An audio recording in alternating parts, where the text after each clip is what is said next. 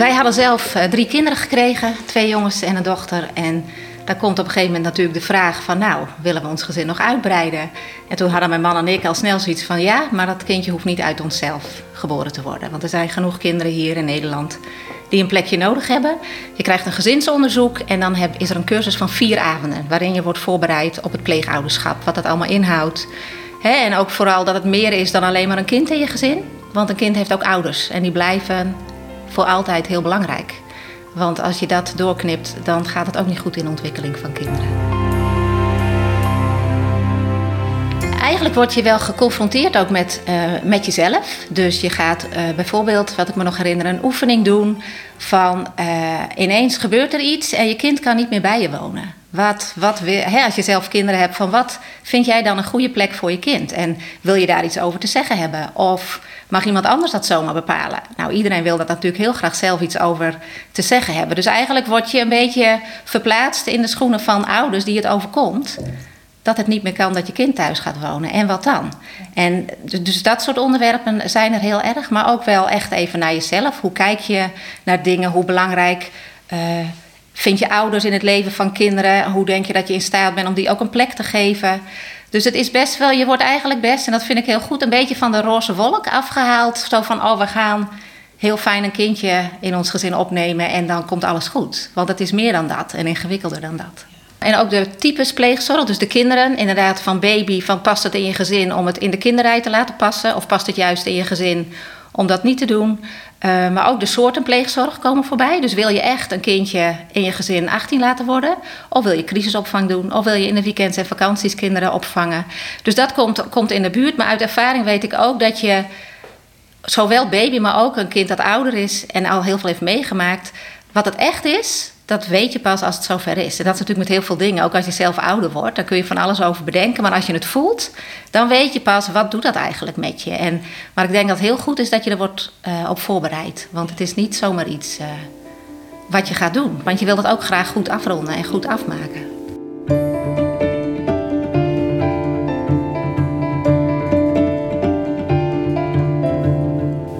Toen zaten we eigenlijk nog niet eens officieel in de kaartenbak. We waren wel goedgekeurd, om het zo maar te zeggen, als pleeggezin. En toen werden we gebeld dat er plek gezocht werd voor een baby van 6 weken. Amir was een babytje en we hadden het gevoel dat we in een kraamtijd waren. Ik weet nog dat Amir bij ons was gebracht en toen kwam er iemand en die had bloemen. Mensen weten dan niet zo goed en dan snap ik, wat moet je nou? Want het is eigenlijk heel verdrietig, want een kind kan niet bij zijn eigen ouders opgroeien. Maar voor ons is het ook weer een bijzondere dag. Dus er kwam iemand met een bos bloemen en toen zei mijn man, blijf jij anders maar zitten, ik doe het wel. Maar ik zei, hoezo? Ik ben helemaal niet bevallen. Hè?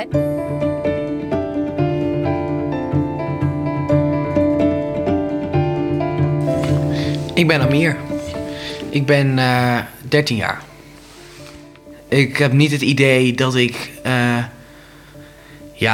een pleegkind ben. Daar denk ik niet echt over na. Het voelt gewoon alsof ik een broertje ben van mijn pleegzus en broers. En het kind ben van mijn pleegouders. Dus ja, voor mij heel normaal.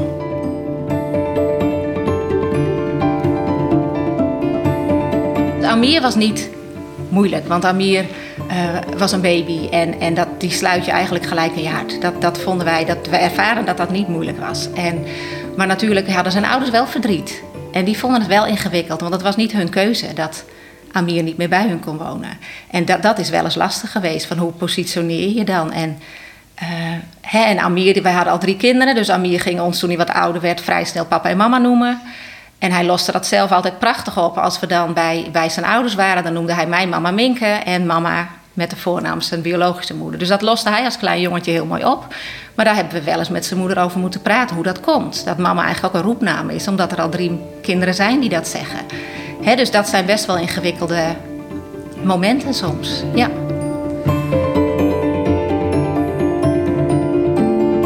Het is soms ook moeilijk geweest, zeg maar, want misschien willen zij wel andere dingen voor mij.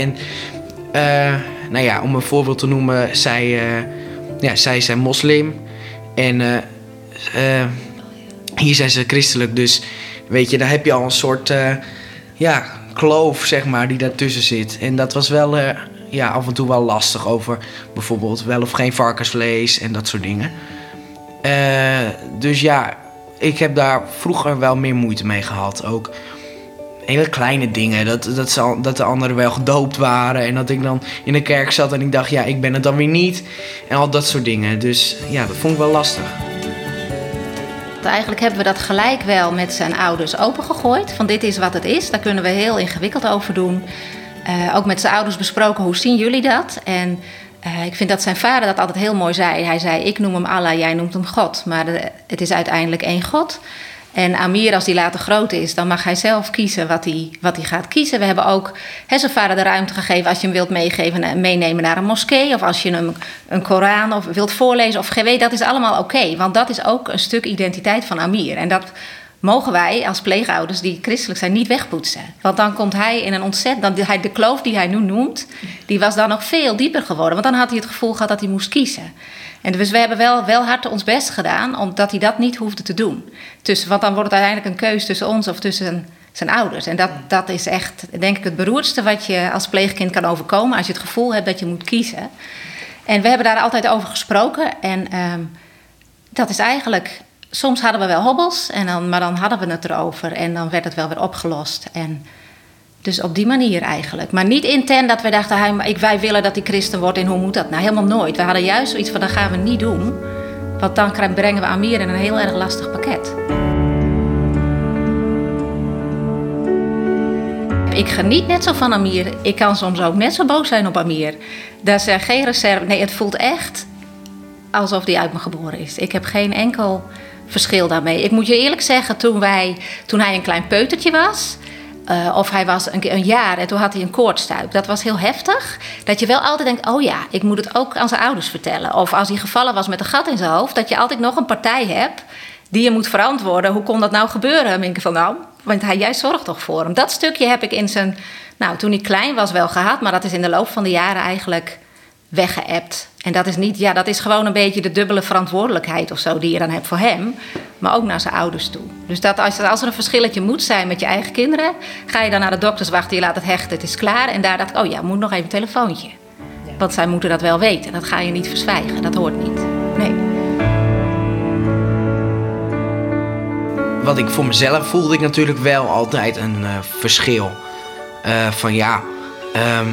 Amir is dan toch anders, heeft een andere achternaam. En dan ook van die opmerkingen. Bijvoorbeeld zaten we te eten en toen zei... Dat kan me heel goed herinneren. Ik weet niet of jij het nog weet. Maar toen zat te eten en toen zat ik naast mijn zus. En toen zei mijn vader, nou, er zitten 2 Van Dammen. En toen zei mijn broer, nou, ik zie er maar 1. En toen ben ik huilend naar boven gerend. En dus dat soort dingen weet ik dan nog wel. Dat wel een verschil was.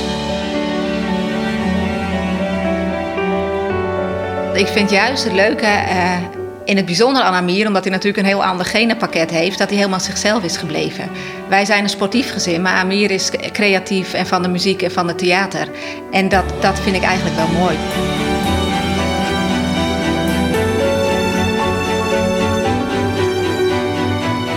Ik ben eventjes naar een psycholoog geweest. En we hebben het, dat is al een hele tijd geleden, maar daar hebben we het gehad over dingen en hoe ik het ook met hun moest bespreken, sommige dingen. En op een gegeven moment heb ik wel gezien van zo is het nu eenmaal. Maar voor mij is het nu goed en ik kan, ik hoef ze niet... Ik noem ze nu ook niet meer papa, mama en dat van mama Minke. En dat doe ik ook nu niet meer. Want we hebben het besproken en het is nu zoals het is.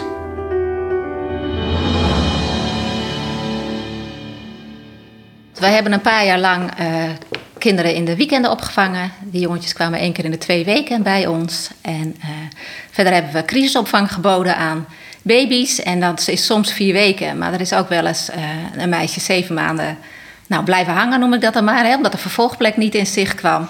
En ik moet zeggen, dat is wel heftig. Als dat dan wordt afgebroken. Want daar heb je natuurlijk een band. Die baby heeft een band. De kinderen hebben een band.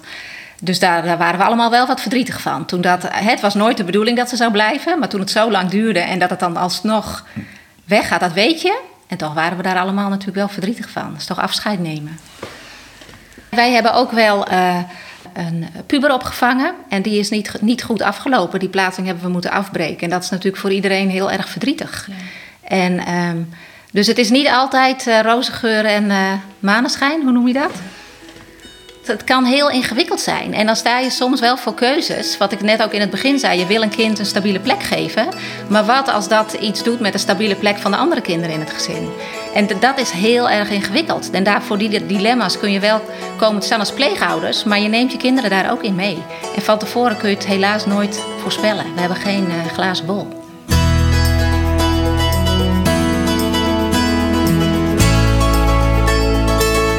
We wilden een ander kindje stabiel gezin geven. Maar voor onze eigen kinderen moest het natuurlijk ook stabiel blijven.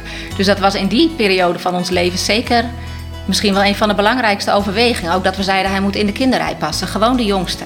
Onze oudste had ook gezegd, hoe we hier aan begonnen. Ik vind alles prima als ik maar voor altijd de oudste blijf. Dus dit hebben we hem beloofd en hebben we ons gelukkig aan kunnen houden. Maar dus dat was wel zeker een overweging. En naarmate de kinderen ouder werden, hebben we... ingeschat en ook wel overlegd dat ze het wel konden handelen om soms ook crisisopvang te doen. Ja. Ik denk ook dat het zo succesvol bij ons is geweest omdat het zo vroeg was. Volgens mij was het iets van als... moet het volgens mij binnen een jaar eigenlijk al geregeld zijn voor het kind als hij in een onveilige situatie zit. Want je slaat... In je onbewust sta je toch dingen op en je gaat je hechten aan mensen. En als het elke keer weer... Ja, dan kan dat heel lastig zijn. Dus het is wel heel belangrijk dat er genoeg mensen zijn om kinderen op te vangen. Ik denk dat het heel belangrijk is dat je al heel snel afgaat van de gedachte... ik ga een kind in mijn gezin opvoeden en that's it. Ik denk dat je echt je heel erg ervan bewust moet zijn... dat er ouders aan een kind zitten, maar soms ook grootouders... en misschien soms nog wel andere mensen die ook belangrijk zijn voor een kind. En ja, ik denk zelf, je komt met liefde kom je echt een heel eind. Maar niet alleen liefde voor het kind, maar ook voor de ouders. Want ik vind het altijd zo, zonder Amir's ouders... hadden wij Amir niet leren kennen. Dus eigenlijk ben ik hun heel dankbaar dat hij geboren is. En ik denk dat als je dat... bedenkt hoe ingewikkeld het ook kan zijn. Hè? Want kinderen wonen natuurlijk niet voor niks in een pleeggezin. Maar het zijn wel de ouders van dat kind. Dus heel belangrijk. Dus ik denk dat als je dat goed voor de bril houdt... en vasthoudt, ook als het moeilijk is, dan kom je een heel eind. Ik ben zeker wel gelukkig. Ik zie geen reden om ongelukkig te zijn. Dus nee, ik ben wel gelukkig.